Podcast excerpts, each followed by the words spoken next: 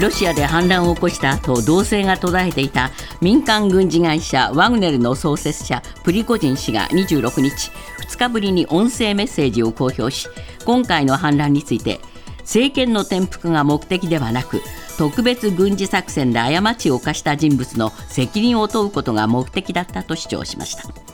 また今後についてはベラルーシのルカシェンコ大統領がワグネルの活動を継続できるよう法的根拠を与えることを提案したと明らかにしています。反転攻勢を続けるウクライナのマリャル国防次官は26日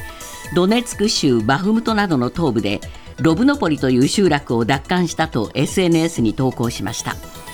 攻勢の開始から9つ目の集落奪還です。イギリス国防省も26日の戦況分析でウクライナがバフムト周辺で攻勢をかけ進軍したとしていてロシアで民間軍事会社ワグネルが武装反乱を起こしたことをチャンスと捉えた可能性があります。衆議院の解散総選挙に備え自民公明両党は選挙協力の合意文書を今日交わすことを決めました。現時点では東京での協力は行わないものの自民党は東京以外の選挙区で公明党の候補者を推薦し公明党は候補者を擁立しない小選挙区で基本的に自民党の候補者を推薦するということです。厚生労働省が定点把握している新型コロナの全国の1週間の患者数が11週連続で増加している中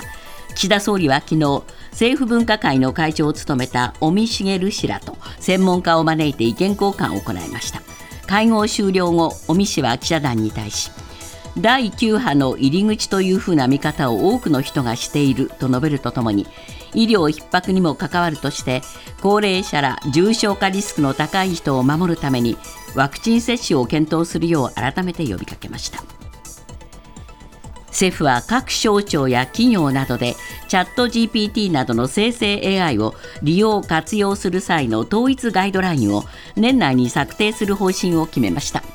ガイドラインは現在各省庁が個別に作成していますが昨日開かれた政府の AI 戦略会議では今後急速に進化が進む生成 AI の普及に対応するため統一ガイドラインを年内に策定することにしました。またこれとは別に文部科学省は教育現場向けのガイドラインを作成中で来月初旬にも公表する予定です。歌舞伎俳優の市川猿之助容疑者47歳の両親が死亡した事件で警視庁が今日にも猿之助容疑者を母親の自殺を手助けした疑いで逮捕する方針を固めたことが分かりました。捜査関係者によりますとその後の捜査で猿之助容疑者が睡眠薬を用意するなどしていたことが分かったということです。今朝のニューヨーク株式市場ダウ平均は12ドル72セント安の3万3714ドル71セント。ナスダックは156.74ポイント下落し1万3335.78ポイントで取引を終えました。為替は現在ドル円が1ドル143円48銭。ユーロ円は1ユーロ156円49銭で推移しています。続いてスポーツです。プロ野球は昨日パ・リーグのソフトバンク対楽天のナイター1試合だけ行われ楽天が3対1でソフトバンクを下し連敗を5でストップしました。楽天先発の田中将大投手はコントロールの良い投球で7回を5安打1失点で4勝目を挙げています。昨日発表された大相撲名古屋場所の番付で西の大関に座った新大関の霧馬山改め霧島が陸奥部屋の宿舎で記者会見し大関と呼ばれると力になる。さすが大関と言われる相撲を取っていきたいと抱負を語りました。昇進をきっかけに一生である陸奥親方の現役時代のしこ名を受け継いだ霧島は新たな番付表を見て入門した時は文字が小さかったが大きくなってすごくいいと喜びを表しながらもまだ一つ上の番付があると気を引き締めていました。ニュースズームアップ。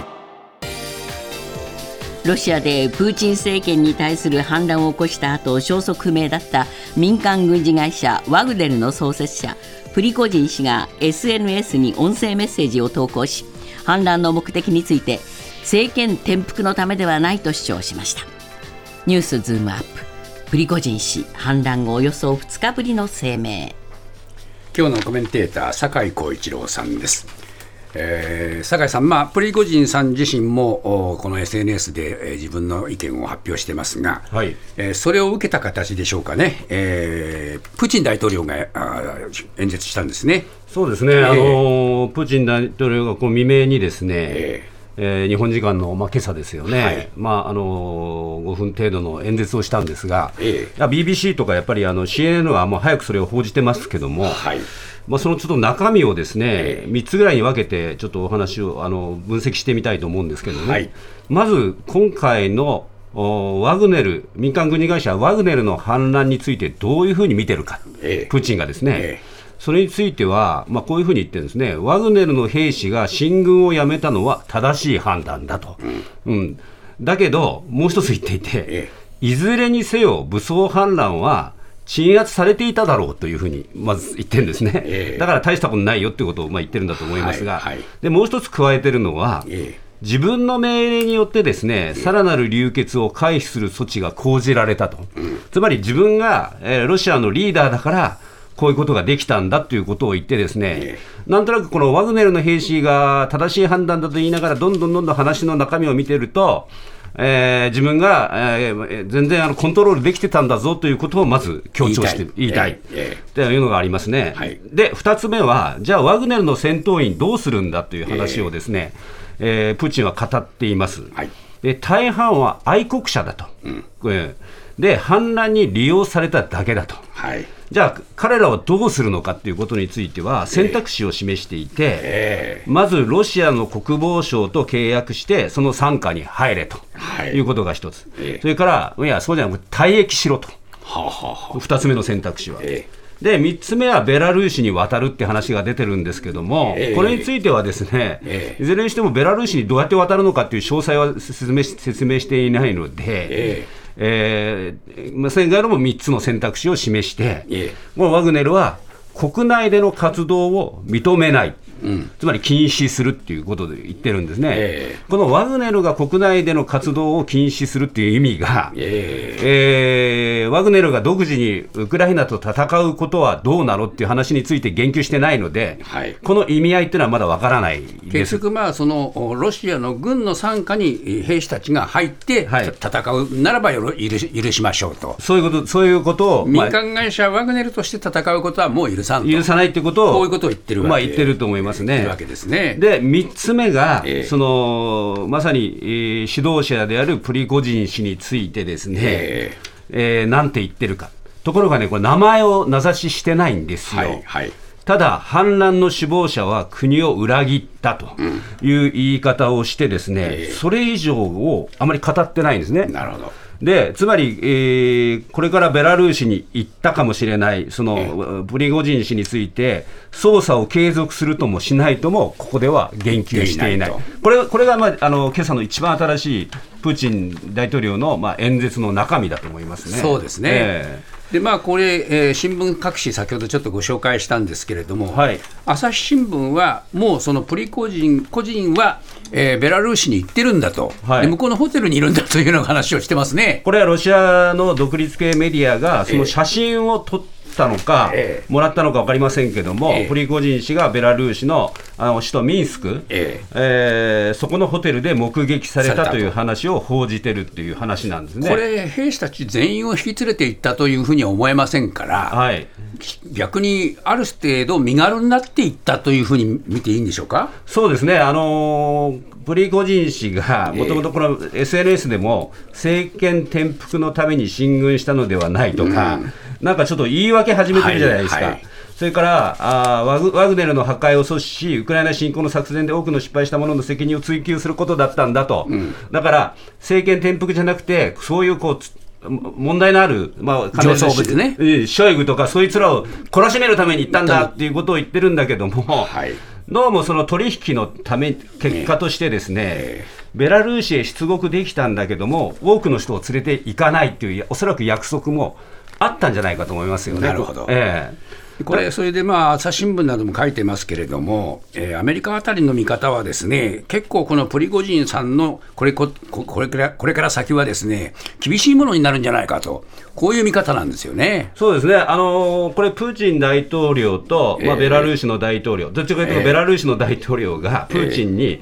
まあ、助け舟を出して、えー、じゃあ、プリゴジンの亡ビスの亡命を、俺がししてやるから、うん、うん、で、プリゴジンと交渉してやるから。えーあそれは認めろよってことを言ったんだと思うんですけども、はい、じゃあ現実にですね今、ロシアが、これ、主要メディアなんかが言ってるんですけども、プリコジン氏の反乱については、刑事事件として現在も捜査が続いているということを報じてるわけですね。はいそうすると、これあの、一方で捜査をしながら、ええー、じゃあ、プリゴジン氏があの身の安全を確保できたかというと、ですね、えー、おそらくできてないんですよ、これ、場合によっては、えー、いわゆる視察者っていうんですかね、はい、あの殺される可能性もあるんで、えー、でもプリゴジン氏側も、これ長くこのベラルーシにいないんじゃないかっていう説も出てきてるぐらいですから、ねね、身の安全は決して確保されてないというふうに見た方がいいと思いますそうですね、アメリカのニュースサイトはですね、このプーチン氏が政敵を殺害する可能性は、えー、非常に高いんだと。はいで特にこのベラルーシのこの方が、プリゴジンを守るっていうふうに考えるのは馬鹿げてるという、こういうふうにも言ってるわけですから。そうするとやっぱり、えー、これ、ベラルーシにまあ行ったとしても、身の安全はそう確保されるとは限らないと。そうですね、これね、だから今、森本さん、すごく重要なこと僕が言ったと思うのは、えー、あのつまり今回の反乱をやったから殺すんじゃなくて、えー、将来の性的になりかねない人物、つまり自分の大統領の職を奪うかもしれないプリコジン氏っていうのが、うん、気になるわけですね。えー、で、今回の反乱に、えー、かっこつけて、えー、えー、それを、プリゴジン氏を殺害してしまおうというですね、えー、のも意図が見え隠れしているというところは問題だと思いますよね。ニュースズームアップ政府の新型コロナ対策分科会の会長を務めた尾身茂氏らが昨日岸田総理と面会。会談後尾身氏は記者団に対し第9波が始まった可能性があると述べました。また特に感染が拡大している沖縄県の玉城知事は去年の第7波を超えることも想定しないといけないと強い危機感を示しました。ニュースズームアップ。新型コロナ感染の第9波に突入か。酒井さん、はい、尾身さんの名前が久しぶりに出てきましたね。いや、僕も尾身さんが官邸に行ったっていうだけでちょっとびっくりしちゃったんですけど、そうですね、何が起きたんだろうと最初は思ったんですね。えーえー、でどうもこれあの、岸田総理がですね、はい、あのこの尾身さんと面会するにあたっては、どうも政府側が要請したと、えーはい、で政府側はですね、岸田総理はですねなどういう考えだったかというと、どうも緩やかに増加傾向にあるんでね、うん、と、それで夏に向けて感染防止のために気をつけるべきことの意見を伺いたいっていうつもりで言ったわけです。えー、そしたら尾身さんが終わった後に、えー第9波が今始まっている可能性があるっていう、かなりこう踏み込んだ話、踏み込んだ話になってきているので、まあ、ちょっとあのおそらく総理の意図とは違うことを言われてしま国の認識よりも、むしろ専門家の方が先へ進んじゃったという状況なのかもしれませんね、えそうですね、えで実際どうなのかっていう数字なんですけども、はい、今あの、以前のように全数把握しません、ね、これ、指定された全国の5000の医療機関を、えー、まあ、あの1週間分の感染者数というのを翌週にこう報告してるわけですね、えー、で我々もその数字を見ることができます。はい、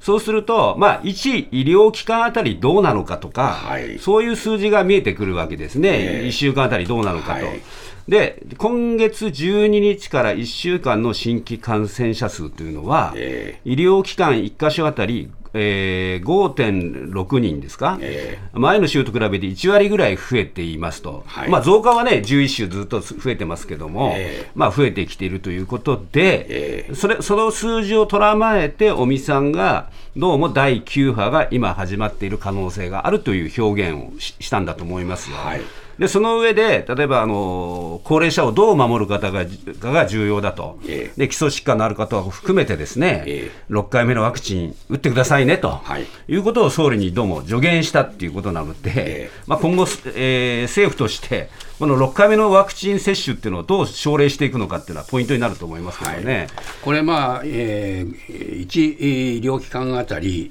5.6人という数字が、果たしてどういうレベルなのかということにもなるんですが、沖縄の例見ると、これはまた桁が違うんですよね。そうですね、沖縄における12日から1週間の、えー、まさに数というのは、さっきの5.6人に対する数字でいうと、28.74人ですね、ええ、だからあこれ、全数把握に換算すると1日あたり、1日あたり1000人を上回る感染が急速に広がっているという、えー、まあ、そういうことだと思います。で、はい、特にですねこれ10歳から14歳までの児童、生徒ですね、はい、これが前の週に比べて2倍ぐらいになっていて、学級閉鎖、学年閉鎖っていうのも発生していると、えー、で一番この気にしなきゃいけないのは、あの入院患者とその使用率なんですけども、はい、入院患者が沖縄500人超えてるんですよ。うん、で沖縄県全体のコロナ病床の使用率が6月18日時点で57.8%結構上がってきましたね。上がってきてるし、えー、あのもう一つ、救急搬送にですねやっぱり90分以上時間がかかるケースが出てきていると、えー、いうことで、あの玉城知事が昨日会見してるんですけども、はい去年の第7波を超えることも想定しないといけないという、えー、まあ、そういう話になってきてるわけですね。はい、でこれはね観光客が、はい、えー、東京とか大阪とかいろんなところからもいっぱい行ってるわけじゃないですか。そうね。そうすると持ち帰る可能性が結構あるわけですよね。えー、そういう意味でもこれ沖縄のいわゆる感染状況っていうのはやっぱり注視しなきゃいけない。これは全国にまたそれが影響するということも当然考えられるわけですね。考えられるので、しかもこれ全国的に緩やかに上がってるとするならばですね、え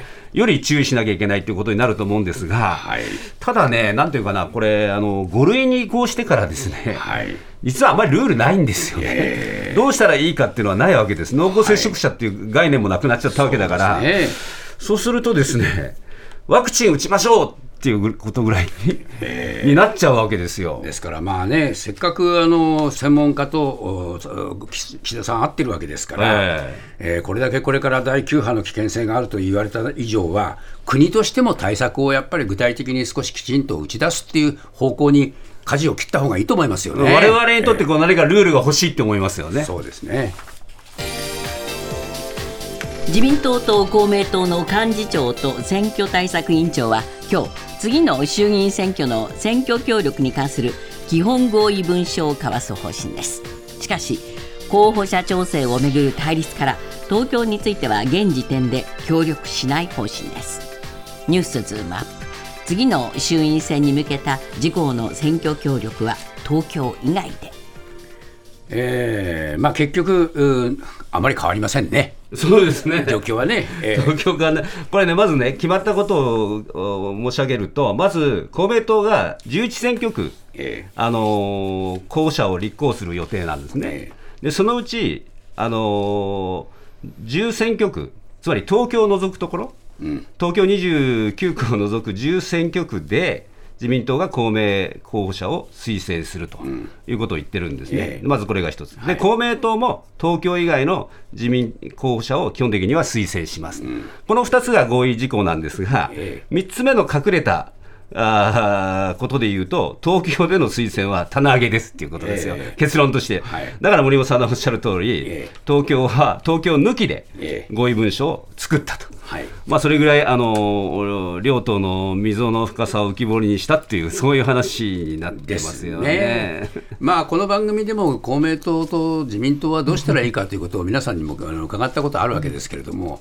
もう連立解消なんじゃないのっていう声が結構強いんですよね。そうですね、えー、あの公明党の役割って何なのっていうところがあるわけじゃないですか、もともとね。あの、やっぱり自民党に対して、この政策を決める段階でブレーキをかけるとか、えーそういうことを期待してたんですよね、われわれね、はい、どうもそうじゃない、例えばあの防衛費の増額についても、えー、まあ、そのままいっちゃってるよなとか、えー、えー、少子こうあのいわゆる少子化対策についても、えー、果たしてお金どっから出るのって、公明党が特に何か言ってるわけでもないとかですね。はい